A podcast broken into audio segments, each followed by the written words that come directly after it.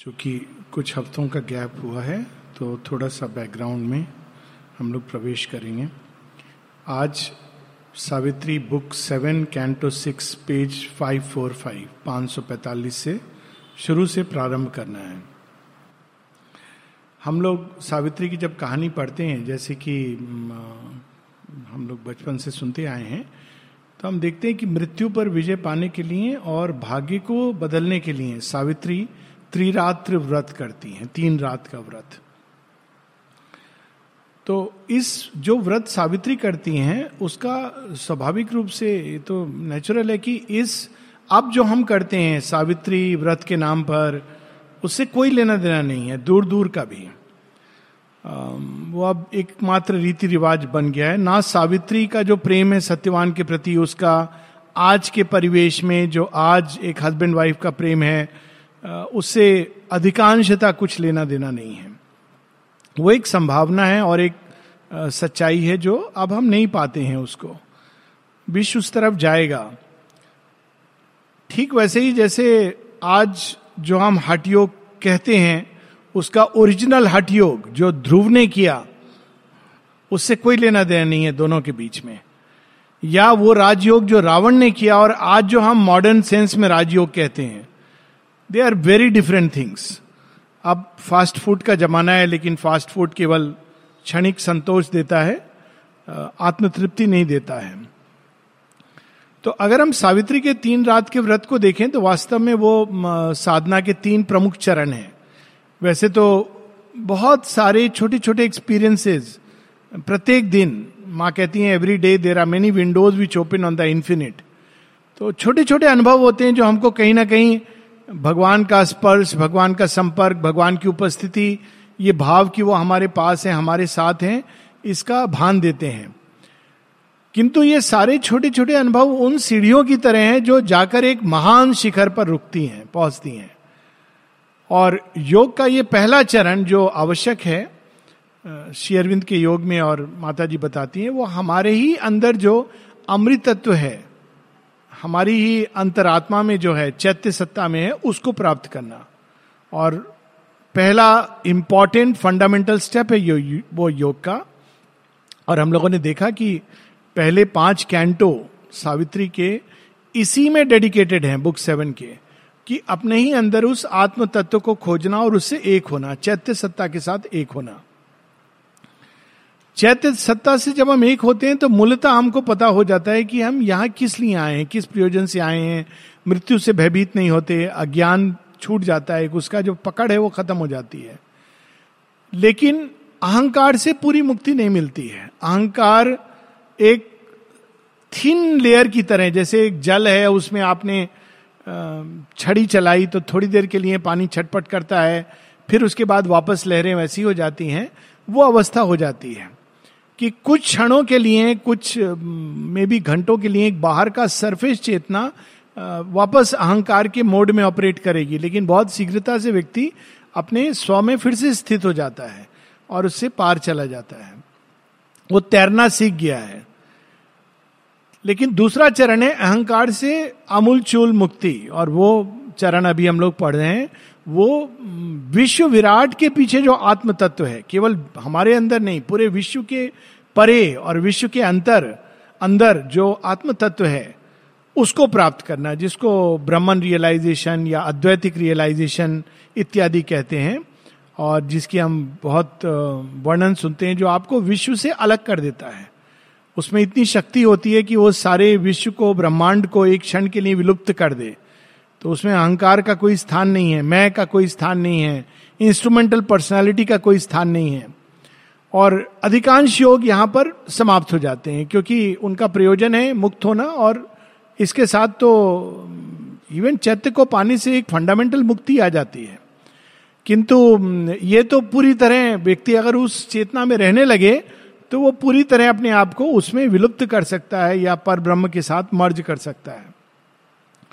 किंतु इस योग में उस थ्रेशोल्ड पर पहुंच के उसमें जो विलुप्त होने का जो लालच है, आध्यात्मिक लालच, माँ कहती मिसगाइडेड मिस्टिसिज्म, उस लोभ को हावी नहीं होने देना है। ये अहंकार का लास्ट ट्रेस होता है द डिजायर फॉर लिबरेशन, निज की मुक्ति, ये अहंकार का एक लास्ट ट्रेस है.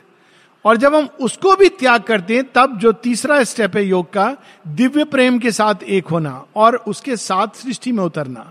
ये हम लोग बुक 7 कैंटो 7 में देखेंगे कि वो कैसे सावित्री वापस आती हैं, और सावित्री तो स्वयं जगत जननी माँ है तो अवतार रूप में वापस आती हैं, पर हम लोग के लिए वो इस तरह अप्लाई करेगा कि हम इस पूर्ण ज्ञान के साथ कि हम माँ की शिशु हैं और कोई हमारी पहचान नहीं है, फंडामेंटल पहचान नहीं है, और माता जी का ही काम करने हम लोग आते हैं और उन्हीं की शक्ति के अनुसार, उन्हीं की शक्ति से चालित होकर इस फिर से अज्ञान और अहंकार के घेरे में उतरते हैं.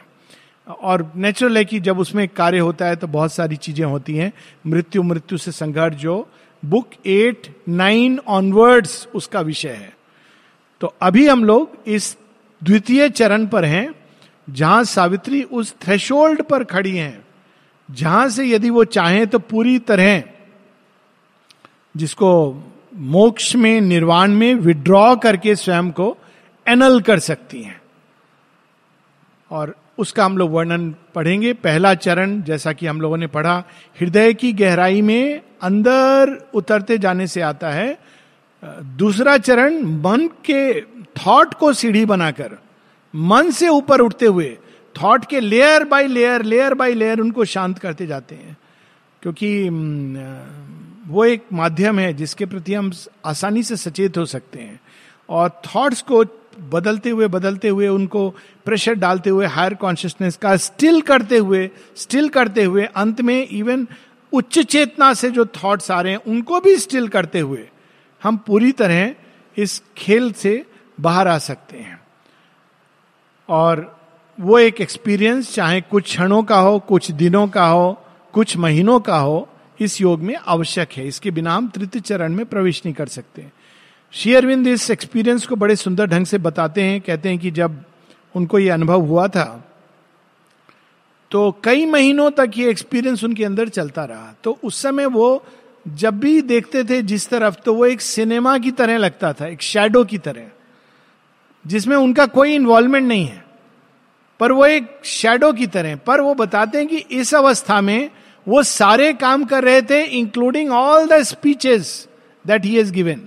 इट्स वेरी इंटरेस्टिंग कि वो उस समय बोल भी रहे थे, लोगों से मिल भी रहे थे, लेकिन उनका उसमें कोई एक अभ्यांतरिक इन्वॉल्वमेंट नहीं था. पूरी तरह वो अंडर दी इनर इंस्पिरेशन.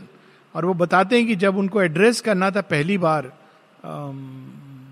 जब योगी लेले ने के साथ बैठ के जो उनको ये महत अनुभव हुआ, तो उन्होंने कहा कि मुझे तो लोगों से बोलना है, बीच में मैं कैसे बोलूँगा. उन्होंने कहा तुमको कुछ करना नहीं है, केवल नारायण को याद करो तुम्हारे अंदर जो स्थित है. कहते हैं हाँ वो मैं जानता हूं. तो खुद को उनके हाथ में छोड़ दो, वो बोलेंगे. तो शेरविन लिखते हैं कि after that all my speeches and all my writings were in that state of consciousness. यानी वो nirvana is not contrary to work in the world. जो लोग ये सोचते हैं कि निर्वाण अवस्था में हमको संसार से दूर जाना है, बाहर से कर्म छोड़ना है, वो एक अज्ञान है. इसमें श्री अरविंद विस्तार से ऐसे ज़ोंदा गीता में चर्चा करते हैं. तो हम सावित्री में ये दोनों अवस्थाएं देखेंगे. पहली अवस्था जो विड्रॉल की है, दूसरी अवस्था जब वो वापस एक नई चेतना के साथ कर्म में उतरती हैं. वो कैंटो 7 में है, पेज 545, ऊपर से पहली line. In that absolute stillness, bare and formidable, there was glimpsed an all negating void supreme that claimed its mystic nihil's sovereign right to cancel nature and deny the soul. तो यहां बड़े सुंदर expressive words हैं, bear. उसमें किसी चीज का स्थान नहीं है, आत्मा का भी नहीं है. इसीलिए जब बुद्ध को यह अनुभव हुआ और उन्होंने परिभाषित ही नहीं किया, तो लोगों ने कह दिया कि वो तो वैदिक अनुभव नहीं है, अवैदिक है. क्यों? उन्होंने आत्मा की बात नहीं करी. इसीलिए बुद्ध को कई लोग अनात्मवादी कहते हैं, पर वास्तव में वो अनात्मवाद एक अलग चीज है. वो एक अनुभव है जिसमें यहां तक कि वो सोल जिसे आपने आइडेंटिफाई किया है वो मानो एक थिन सी वेव है जो कभी भी किसी क्षण आकर के महासमुद्र में विलुप्त हो सकती है. तो इट इज बेयर, भावना वगैरह का तो कोई स्थान ही नहीं है. एंड फॉर्मिडेबल, पावरफुल है. श्री अरविंद बताते हैं this peace is a powerful descent. ये वो वाली शांति नहीं है जो शव की शांति है कि हमें डिस्टर्ब मत करो, हम शांति में हैं. वो शिव की शांति है. पूरा नृत्य हो रहा होगा but he will be full of peace. तो ये वो वाली शांति है, bare and formidable. Mystic nihil, क्योंकि एक अन्य निहिल भी है जो एक भ्रांति है, वो डेथ क्रिएट करता है. वो बाद में हम देखेंगे. एक ऐसा भाव, महातमस में चले जाना, शून्यता का भाव, कोई विचार नहीं है, कोई भावनाएं नहीं है, संकल्प नहीं है. ये तो कॉमन एक्सपीरियंस है निर्वाण का, लेकिन वो वास्तव में निर्वाण नहीं है. वो एक घोर तमस के अंधकार में, अचेतनता में. तो इसलिए श्री अरविंद क्वालिफाई कर रहे हैं mystic nihil. Even the nude sense of self grew pale and thin, impersonal, signless, featureless, void of forms, a blank, pure consciousness had replaced the mind.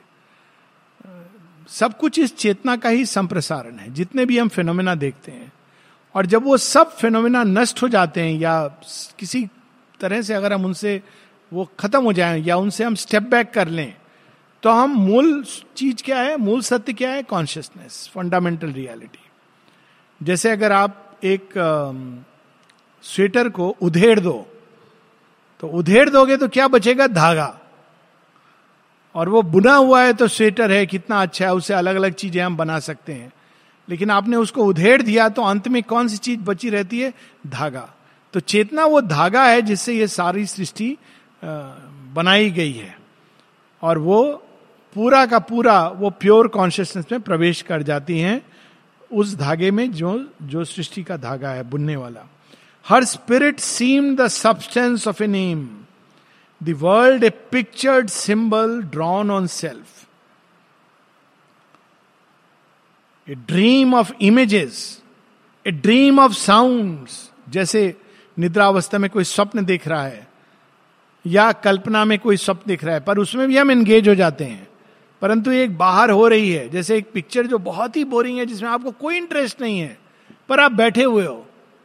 क्यों बैठे हुए हो, कोई प्रयोजन नहीं है. ये भी नहीं कि आपने टिकट लिया है तो आप बैठे हुए हो, वो पिक्चर चल रही है, आपका कोई उसमें इंटरेस्ट नहीं है. इसीलिए श्री अरविंद एक जगह लिखते हैं कि जब मैंने एक बहुत ही बोरिंग पुस्तक को शुरू से आखिर तक पूरा पढ़ा, तब मुझे ये विश्वास हुआ कि मैंने अपने मन पे पूरी मास्टरी पा ली है. और ये घटना है चारू चंद्र दत्त के यहाँ, जब वो लोग ताश खेल रहे थे, तो श्री अरविंद एक किताब उठाते हैं, पढ़ते हैं, फिर वो किनारे रख देते हैं आधे एक घंटे बाद. तो लोग मजाक में कहते हैं, क्यों, वो श्री अरविंद को कहते हैं त्यागराजन, क्यों त्यागराजन, किताब पढ़ ली? हाँ. सच में? हाँ. पूछे हम लोग? कहा पूछो. एक ने पुस्तक उठाई और कहा, अच्छा बताओ इस पेज पे क्या है. तो श्री अरविंद ने लगभग हार्डली कुछ स्लाइड इधर उधर ऑल्ट्रेशन, परंतु उस पेज का पूरा तत्व बता दिया. श्री अरविंद इसको एक एफोरिज्म में मेंशन करते हैं. बाद में वो ताश खेलते हैं तो सारे पत्ते जीतते चले जाते हैं. It's very interesting story. तो वो फिर एक ऐसी अवस्था है जिसमें आप सारे कर्म कर रहे हो. खैर, Shri Aurobindo is a master of masters.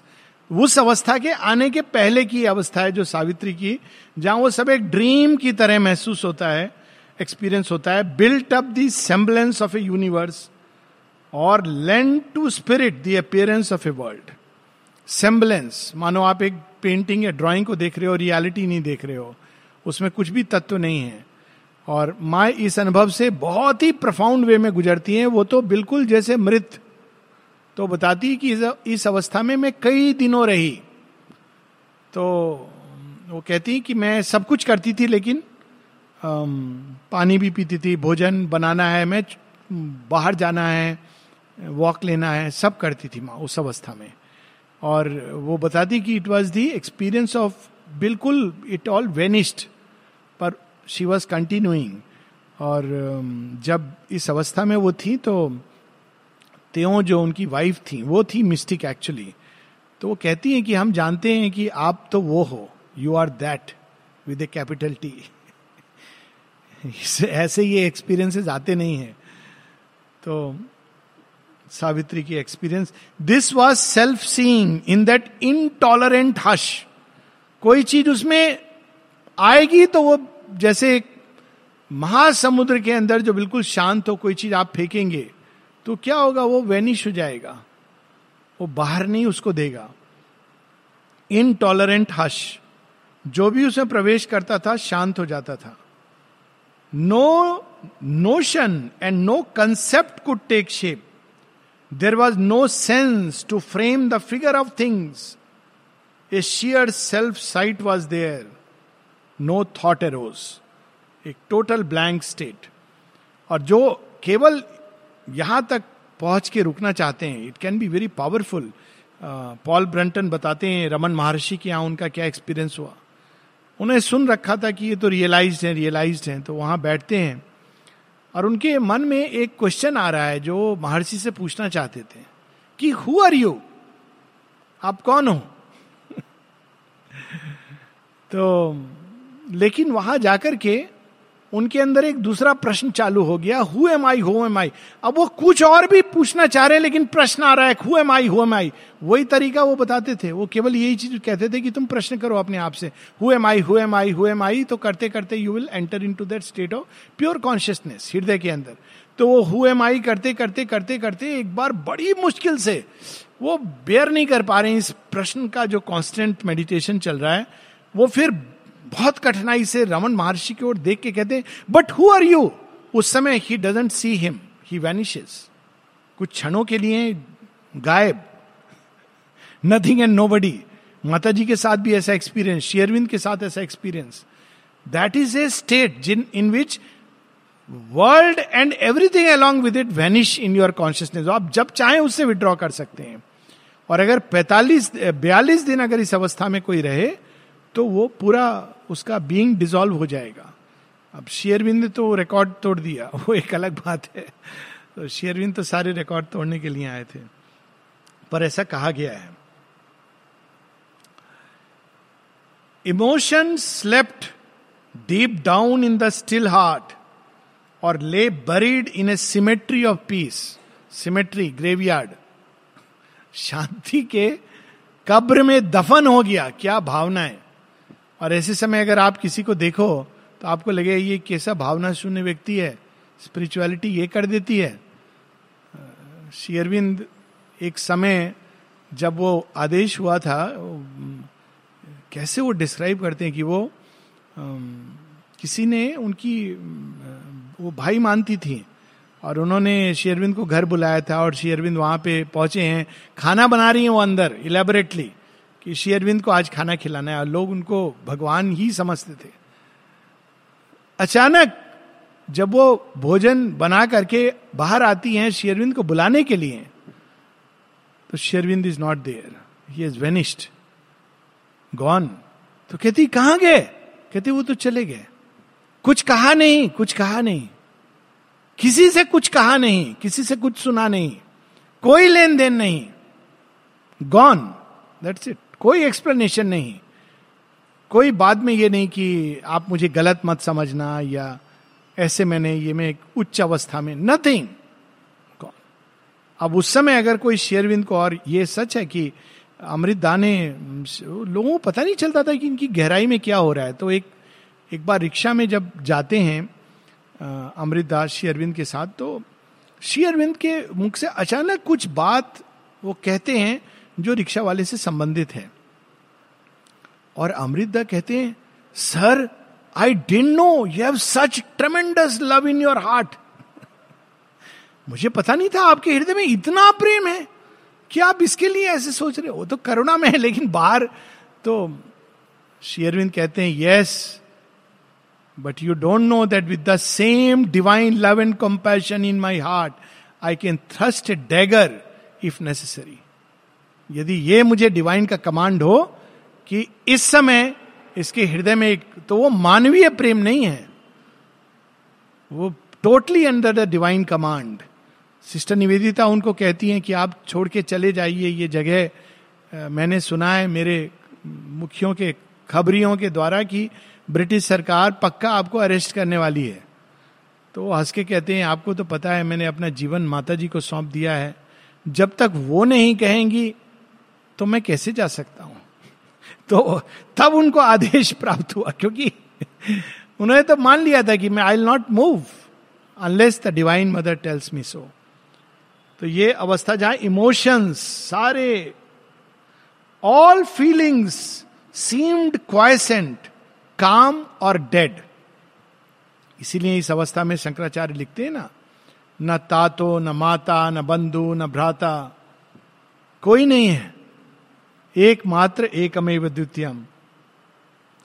As if the heart strings rent could work no more and joy and grief could never rise again. ना उसमें सुख का भाव है ना दुख का भाव है, दोनों ही स्पंदन समाप्त हो गए. The heart beat on with an unconscious rhythm, but no response came from it and no cry. Vain was the provocation of events, nothing within answered an outside touch, no nerve was stirred and no reaction rose. Heart beat on, यानी जीवन से सारे जो नाना प्रकार के जो संबंध है, गतिविधियां हैं, वो सब चल रही हैं, पर कुछ भी अंदर में भावनात्मक प्रतिक्रिया या एक रेस्पॉन्स टू समथिंग ये उनके अंदर समाप्त हो गया है. श्री अरविंद से इस बारे में किसी ने पूछा था कि क्या सारा का सारा चला जाता है. कहते हैं सरफेस कॉन्शियसनेस को वो टच करता है और फिर वैनिश हो जाता है. वो रूपांतरण के तब तक वो आउटर कॉन्शियस में प्रवेश करता है और फिर वो चला जाता है, क्योंकि आप वापस उसमें अपने अंदर ये चाह या इच्छा ये चीज पूरी तरह खत्म हो जाती है. वो भी आएगा. Yet still her body saw and moved and spoke. जैसे हम लोग की जो नर्व रिएक्ट करती हैं, कोई चीज हम लोगों ने देखी अचानक, ओह माय गॉड, ये जो रिएक्शंस होते हैं, ओह ऐसा हो गया वैसा हो गया, कोई पशु आ गया, कोई एक्सीडेंट हो गया, या कुछ खबर सुनी, तो हम लोग की जो प्रतिक्रियाएं होती नर्व्स की प्रतिक्रियाएं, those nerves are completely calm. There is no such प्रतिक्रिया in those nerves. उस calm state में व्यक्ति युद्ध भी लड़ सकता है, जैसे राम ने युद्ध लड़ा और श्री कृष्ण ने रथ हाका. But that's a state when even the nerves are quiet. Yet still her body saw and moved and spoke. अब ये देखिए अर्जुन का ये प्रश्न था, स्थित प्रज्ञम किम भाषा, स्थित प्रज्ञेशी किम भाषा. जो स्थित प्रज्ञ होता है वो कैसे बोलता है, कैसे उठता है, कैसे चलता है. तो श्री कृष्ण तो कह देते हैं कि वो समता का भाव है, वो अंदर की अवस्था है कुछ बाहर का लक्षण नहीं देते हैं. तो उसको श्री अरविंद अब अंदर की अवस्था कैसी होती है उसका वर्णन हो रहा है. बाहर में वो मूव भी कर रहा है, वो बात भी कर रहा है, सबसे मिल रहा है. यानी इट्स नॉट कि कितने घंटे वो आश्रम में बैठकर आंख मूंद कर बैठा है या कितने दिन वो कमरे के बाहर नहीं निकला. It has nothing to do with spiritual experience और realisation. It is an inner state. और सावित्री के अंदर भी ये इनर स्टेट और श्री अरविंद के अंदर ये इनर स्टेट जीवन में रहते हुए सब कर्म करते हुए आती है. There was no person there behind the act. अगर उस समय कोई पूछे, कोई आपको हर्ट करे या कुछ आपको गाली गलौज करे, तो आप आइडेंटिफाई नहीं कर रहे हो उस नाम और रूप से. वो माता जी से किसी ने पूछा था ना, आई एम हर्ट, तो माँ कहती है it is only the ego which is hurt and feels insulted. और अगर वो नहीं है तो आपको ना हर्ट फील होगा ना इंसल्ट फील होगा. हाँ, आपको सत्य और मिथ्यात्व ये दो चीजें श्री अरविंद कहते हैं लास्ट तक रहती हैं, क्योंकि वो जरूरी हैं कर्म के लिए. पर हर्ट, इंसल्ट, उसने मुझे ऐसा क्यों बोला, क्यों कहा, ये सब समाप्त हो जाता है. देखिए कितना अच्छा ये प्रैक्टिकल लाइफ के लिए.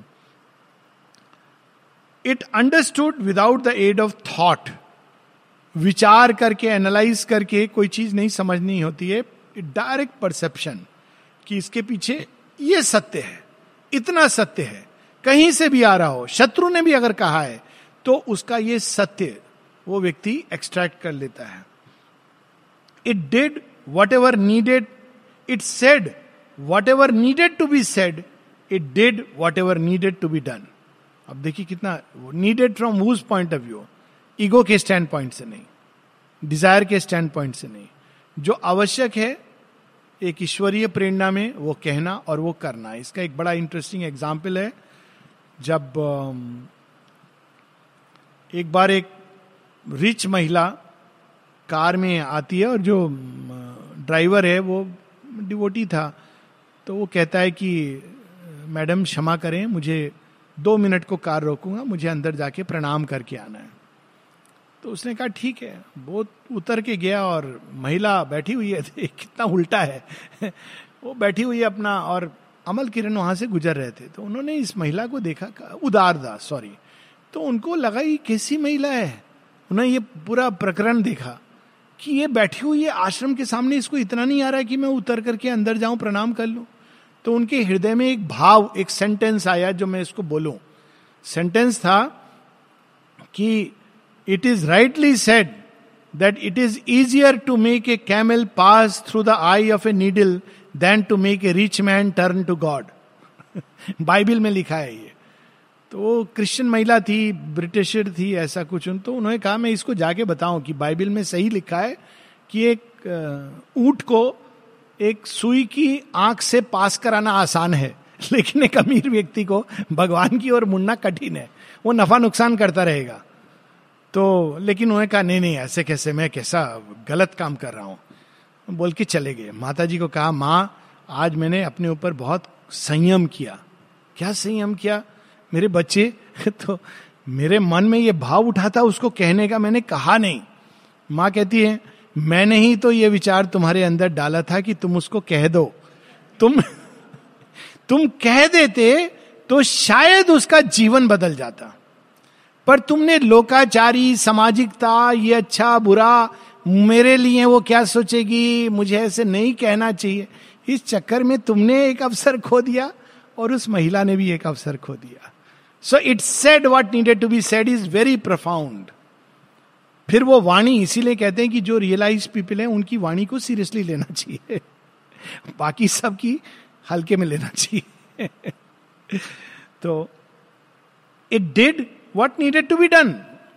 उसमें ईगो को ला करके नहीं. There was no person there behind the act. कोई व्यक्ति था ही नहीं. No mind that chose or passed the fitting word. मैं ऐसे बोलूं, वैसे बोलूं, ये कहूं, वो कहूं. कबीरदास जी कहते ना, जो बोलूं वो वेद. वेद पढ़ के उस तरह की संस्कृत नहीं है. मैं जो कह रहा हूं वो वेद है. क्यों? मैं उससे युक्त हूं. युक्त अवस्था में मेरी वाणी फ्लो कर रही है. All wrought like an unerring apt machine. और उसमें कोई मिस्टेक का की संभावना नहीं है, एक्सेप्ट जो इंस्ट्रूमेंटल पर्सनालिटी की या इंस्ट्रूमेंट जो फिजिकल इंस्ट्रूमेंट है उनकी जो सीमा होती है, वो श्री अरविंद अपने पत्रों में बताते हैं. अनरिंग मशीन, जो आवश्यक है वो किया, जो आवश्यक है वो कहा गया.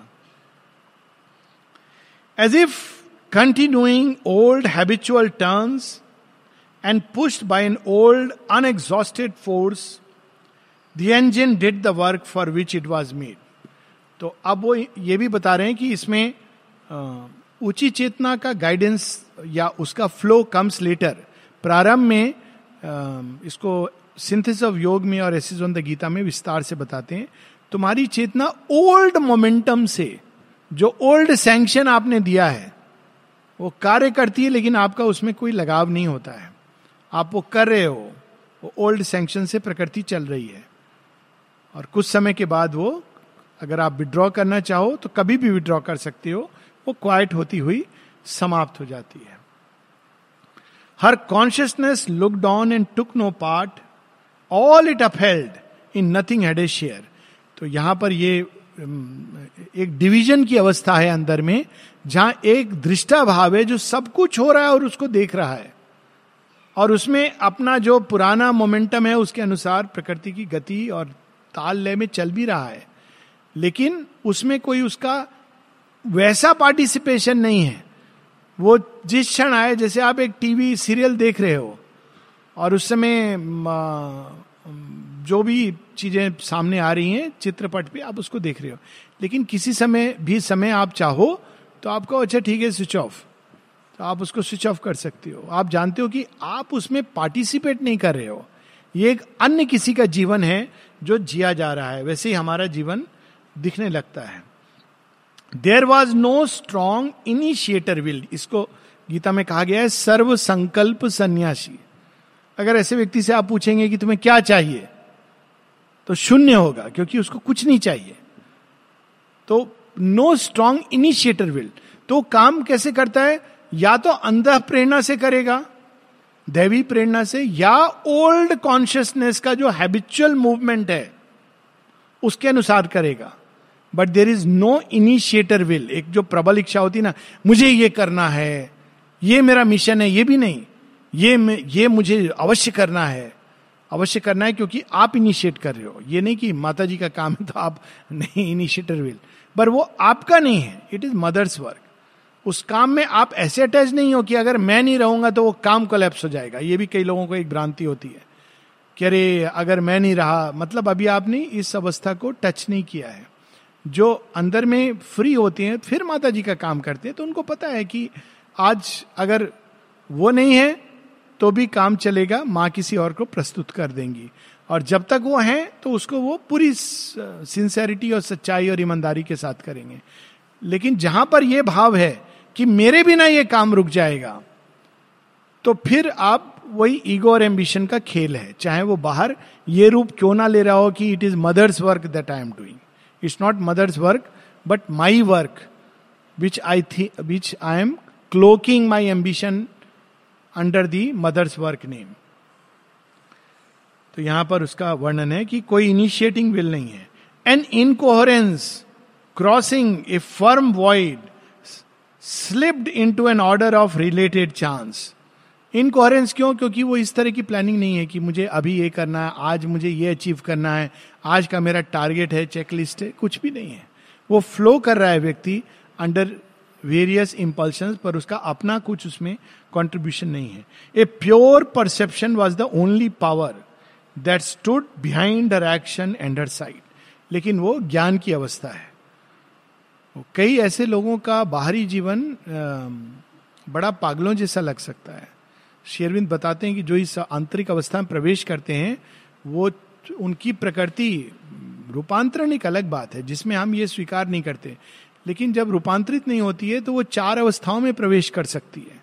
क्योंकि वो नॉर्मली हम रीजन से जीवन को एक ऑर्डर देते हैं, ये मेरा ये करना चाहिए, सामाजिक, धार्मिक, रिलीजियस, इन चीज़ों के अनुसार चलते हैं. मापदंड खत्म हो जाते हैं. इसीलिए माँ एक जगह कहती हैं it is very dangerous to live with a realised person, क्योंकि उसके कोई मापदंड नहीं है. तो यहाँ पर वो कहते हैं कि चार अवस्थाओं में प्रवेश कर सकता है. एक होती है जड़वत, उसको कुछ करने का मन नहीं कर रहा है, वो बैठा हुआ है, कोई इनिशिएशन नहीं हो रहा है, जड़ भरत की तरह. या पिशाचवत, पिशाचवत मतलब बिल्कुल ऐसे काम कर रहा है जो करने नहीं चाहिए. I can't further qualified. वो जाके उसने शराब पी ली और शराब पी के मस्त होके गा रहा है, पिशाचवत. किसी को थप्पड़ मार दिया, ऐसा आपको आप कल्पना नहीं कर सकते कि ये कैसे हो सकता है. जोर से किसी को डांट, it's not connected to a rational, logical, social norms of society. या उन्मत्तवत, पागल जैसा व्यवहार. उसको नहीं लगता है कि ये पागल है, देखने वालों को लगता है कि ये पागल है. या बालवत, बच्चे की तरह, जो एक नॉर्मल एडल्ट का जो हम मेच्योर जिसको व्यवहार कहते हैं उसके अंदर समाप्त हो जाता है. वो मापदंड खत्म हो जाते हैं. तो इसीलिए यहां वो अवस्था का वर्णन है. If that retired all objects would be extinct. यदि ये परसेप्शन को भी वो विड्रॉ कर लें तो इस सब कोलैप्स कर जाए. हर private universe would cease to be. और ये वो व्यक्ति जानता है कि उसके अंदर ये क्षमता है कि वो चाहे तो इससे कंप्लीट विड्रॉ करके इसको एनल कर सकता है, लेकिन वो जो भी प्रयोजन है, रूपांतरण के योग में रूपांतरण जब तक कंप्लीट नहीं होता, या जो मास्टर्स होते हैं कि जब तक उनका प्रयोजन है या जो भी अर्थली वर्क है या उन्होंने जो भी डिसाइपल्स जो रास्ते में जा रहे हैं तो वो कंटिन्यू करते हैं, या जो शेष कर्म है जो उनको समाप्त करने, एग्जॉस्ट करने हैं तो दे कंटिन्यू इट, पर अगर वो चाहें तो विड्रॉ कर सकते हैं. The house she had built with bricks of thought and sense in the beginning after the birth of space. वो क्या प्राइवेट यूनिवर्स है? The house she had built with thought and sense. ये कौन सा जगत है? एक तो वो बाहरी ऑब्जेक्टिव जगत जिसको हम कहते हैं ये सॉलिड चीजें, और दूसरा थॉट्स. ये दोनों मिल करके इस सृष्टि की रचना करते हैं, और हमारी भी पर्सनालिटी की रचना. ये सब कोलैप्स कर जाए यदि वो चाहें और उस परसेप्शन को विड्रॉ कर लें. This seeing was identical with the scene, it knew without knowledge all that could be known. जिस चीज को वो जानना चाहें वो जान सकती थी by a mere act of concentration, क्योंकि अब वो भेद खत्म हो गया. उनको बस कंसेंट्रेट करना और उस व्यक्ति के अंदर क्या चल रहा है, उसके अंदर की क्या अवस्था है. She could know because it's a pure perception. Even what the person will not know, उस व्यक्ति को नहीं पता, क्योंकि हम लोग सरफेस से अपने बारे में धारणा बना के रहते हैं, उसमें जीते हैं. लेकिन ये प्योर परसेप्शन है, ये वो अंदर छिपे ट्रुथ को जानता है. It saw impartially the world go by, but in the same supine, unmoving glance saw to its abysmal unreality. अब देखिए क्या वर्ड यूज किया इसको, कि मानो कोई चीज भूमि पर पड़ी हुई जा रही है, जल की तरह, तरंगों की तरह. उसमें रियलिटी नहीं है, वास्तविकता नहीं है, वास्तव रियलिटी कुछ नहीं है, पर वो एक सिनेमा शो की तरह जा रही है. अब सिनेमा आपने देखा, खत्म हो गया. आपने क्या मैक्सिमम ये कहोगे कि अच्छी पिक्चर थी, थोड़ा बहुत उस पर डिस्कशन करोगे. उसके बाद फिल्म थी, तो उस प्रकार से वो जीवन और इस सृष्टि को देख रही थी. It washed the figure of the cosmic game. जैसे आप कोई गेम देखते हैं बिना उसमें इन्वॉल्व हुए. But the thought and inner life in form seem dead, abolished by her own collapse of thought. A hollow physical shell persisted still. All seemed a brilliant shadow of itself, a cosmic film of scenes and images. और ये इसका सबसे बढ़िया practice करने का तरीका है आश्रम प्लेग्राउंड में जब पिक्चर होती है. माता जी से किसी ने पूछा था कि हम लोगों को ये पिक्चर कैसे देखनी चाहिए, तो हम लोग कैसे देखते हैं? इंटरेस्ट लेके. कभी कभी वाइटल इंटरेस्ट लेता है, वाह क्या सीन है, क्या उसने ये दिखाया, वो दिखाया, ऐसे दिखाया, म्यूजिक बड़ा अच्छा है. या माइंड इंटरेस्ट लेता, उसमें जो ये आइडिया है वो ऐसे है वैसे है सारा. पर इसको अगर आप स्टेप बैक करके देखो, उसमें एक प्योर परसेप्शन, उसका एसेंस, उसका ट्रूथ. माँ कहती it is possible to see a film like that. और ये बहुत अच्छी ट्रेनिंग है. माँ ने यहाँ जो भी चीज की है वो केवल ऐसे नहीं है कि बच्चों को थोड़ा टाइम दे दूं मैं पिक्चर देखने का भी. माँ ने तो एक सिनेमा हॉल, हर चीज को उन्होंने एक योग का रूप दिया है. और ये हर चीज में है. डांस है, अभी डांस होने वाला है. अगर हम इसको इस भाव से करेंगे कि ये परफॉर्मेंस है, कितने लोगों ने अप्रिशिएट किया, किसने कहा हाँ बहुत अच्छा था, then it is no more a yoga, it is a bhoga like it is done anywhere else. और अगर हमारे लिए ऑफरिंग है, वहां तक है, and we are out of it next moment. किसी ने कुछ कहा, नहीं कहा, कहा तो भी संभव, नहीं कहा तो भी संभव, तो हम मुमुक्षत्व की ओर जा रहे हैं. ये डिफरेंस है. और ये हर व्यक्ति को अपने अंदर पता है कि वो इसको किस भाव से कर रहा है. तो यहां पर ये अवस्था है कि जिसमें वो कॉस्मिक फिल्म, ये सारा संसार उस तरह से. आप प्रोग्राम भी देखोगे तो आप ऐसे देखोगे, वॉच करोगे, मानो आप देख रहे हो और नहीं भी देख रहे हो. जब आपकी इच्छा है, चाहे वो सिनेमा हो या प्रोग्राम हो, अगर उठना है तो उठना है नेक्स्ट मोमेंट. ये नहीं कि अभी एक सीन बड़ा इंटरेस्टिंग आ रहा है, नहीं, you just get up and walk out and you are freed. तो उसी प्रकार से जीवन और संसार के प्रति ये दृष्टि हो जाती है. The enduring mass and outline of the hills was a design cast on a silent mind and held to a tremulous false solidity by constant beats of visionary sight. ये बहुत profound truth है और इसको really अगर elaborate किया जाए तो पूरी physics में जाना होगा कि वास्तव में ये solid चीजें नहीं है. स्वामी विवेकानंद का एक experience है इस तरह का. माँ शेरविंद का तो है ही, but we can remember it. वो एक बार श्री रामकृष्ण के पास जाके क्या ये सच है, ये कहते हैं कि ये संसार एक इल्यूजन है, ये है वो है, तो श्री रामकृष्ण कुछ समझाते नहीं है. वो देखते हैं मुस्कुराते हुए, फिर उनके ऊपर वो एक हाथ रख देते हैं हृदय के ऊपर. अब वो एक्सपीरियंस विवेकानंद डिस्क्राइब करते हैं कि अचानक मुझे लगा कि धरती हिल रही है. वहां तक ठीक है, आपको लगेगा कि यहाँ चक्कर आ रहा है. यहाँ पर जब ये एक्सपीरियंस किसी को शुरू होता है तो लोग डॉक्टर के पास चले जाते हैं और डॉक्टर उनको दवाई दे देते हैं. बड़ा कॉमन है ये. डर जाते हैं. माँ कहती है you should not be afraid. तो धरती हिलते हिलते फिर वो देखते हैं कि सब कुछ जैसे जल की रूप में, क्योंकि वो अगर आप देखें सृष्टि कहाँ से, स्पेस से शुरू होती है, फिर अलग अलग तत्व आते हैं, वायु तत्व, अग्नि तत्व, जल तत्व, फिर ठोस तत्व, तो रिवर्स होने लगता है वो. तो जैसे वो फ्लोट कर रही है, फ्लोट करते करते फिर वो एकदम जैसे स्पेक्स हैं कुछ. This is an experience one can have, जहां सब कुछ ये एक्सपीरियंस किया होगा लोगों ने कि मेडिटेशन के बाद कई बार आपको प्रकाश के बिंदु दिखाई देते चारों तरफ, एक छोटे छोटे प्रकाश के points. That is a tantric experience, is very common in this yoga. And then he suddenly experience कि वो सब वैनिश हो गया. ना श्री रामकृष्ण है, ना वो है, ना संसार है, कुछ नहीं. आधे घंटे इस अवस्था में रहे, फिर वो बाहर आते हैं.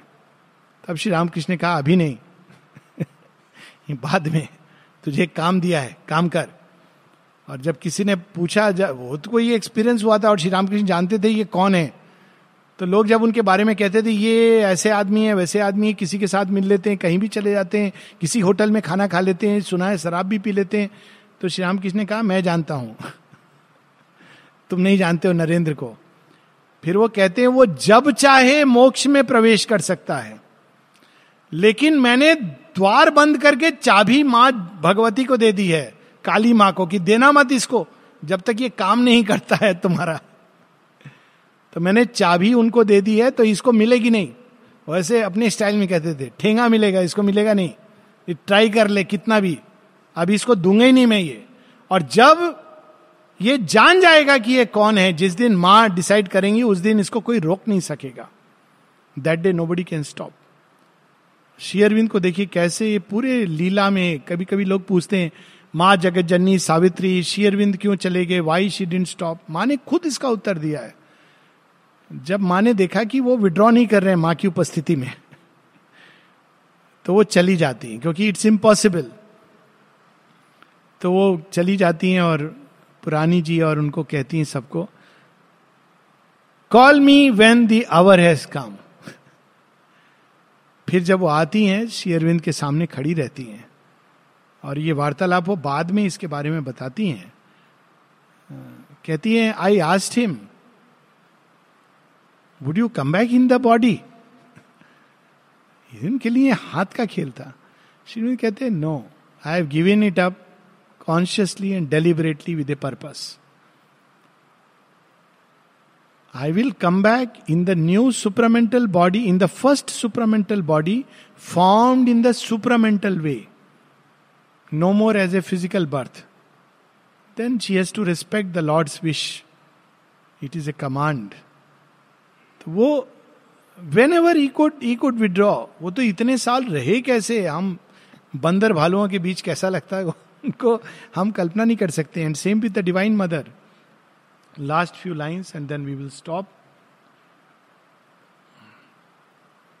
The forest with its emerald multitudes clothed with its show of hues vague empty space. वो चीजें जो एक्साइट करती हैं, इवन सौंदर्य, अरे कितना सुंदर है, हाँ सुंदर है, लेकिन वो आपको ड्रॉ नहीं कर पाती हैं. A paintings colours binding hiding a surface void that flickered upon dissolution's edge. The blue heaven's an illusion of the eyes, roofed in the mind's illusion of a world. तो उस समय वो पूरे संसार को, एक पेंटिंग को कोई जैसे देखता है डिटैच्ड होकर, हाँ ये अच्छा है, अच्छा ये भाव है इसके अंदर, शायद ये प्रकट करना चाह रहा है जो चित्रकार है. लेकिन आप मिस्टेक नहीं करते हो कि अच्छा ये पेंटिंग नहीं, ये रियल समुद्र है, मैं इसमें चला जाऊं. शायद यही युधिष्ठिर के माया महल की कहानी है कि जब वो इंद्रप्रस्थ बनाते हैं तो उसमें कहते हैं कि ऐसा स्थान था जहां जल, जहां था वो सॉलिड लगता था और जहां सॉलिड था वो जल लगता था. तो वो माया महल है, रियल और अनरियल के बीच. तो दुर्योधन जब आता है तो जहां वो उसको लगता है जल है तो वो अपनी धोती ऊपर करके चलने लगता है, गिर ना जाऊं अवॉइड करता हुआ. लेकिन वहां जल नहीं है तो सब हंसते हैं. फिर जहां जल है उसको सॉलिड समझ के प्रवेश करता है तो गिर जाता है और द्रौपदी हंसती हैं. इसको अनफॉर्चुनेटली इसको बड़ा एक सामाजिक ट्विस्ट कि अरे द्रौपदी हंसी थी, उसको बुरा लगा. पहली बात बुरा लगा तो थोड़ी कि तुम इस हद तक जाओगे कि तुम सभा में उनको बुला करके इस तरह से कर. लेकिन ये बहुत इंटरेस्टिंग स्टोरी है. कौन हंसा? महाकाली का अट्टहास. किस पर हंसी? मनुष्य की अंधता और मूर्खता पर. क्या अंधता, क्या मूर्खता. जो आवश्यक है उसको वो अनइम्पॉर्टेंट समझता है और जो अनइम्पॉर्टेंट है उसको वो इंपॉर्टेंट समझता है. जो ठोस है उसको वो अनरियल और अनसब्सटेंशियल समझता है और जो अनरियल और अनसब्सटेंशियल है उसको वो ठोस समझता है. ये उस कहानी का आंतरिक अर्थ है. हम लोग यहाँ रुकेंगे, नेक्स्ट वीक कंटिन्यू करेंगे.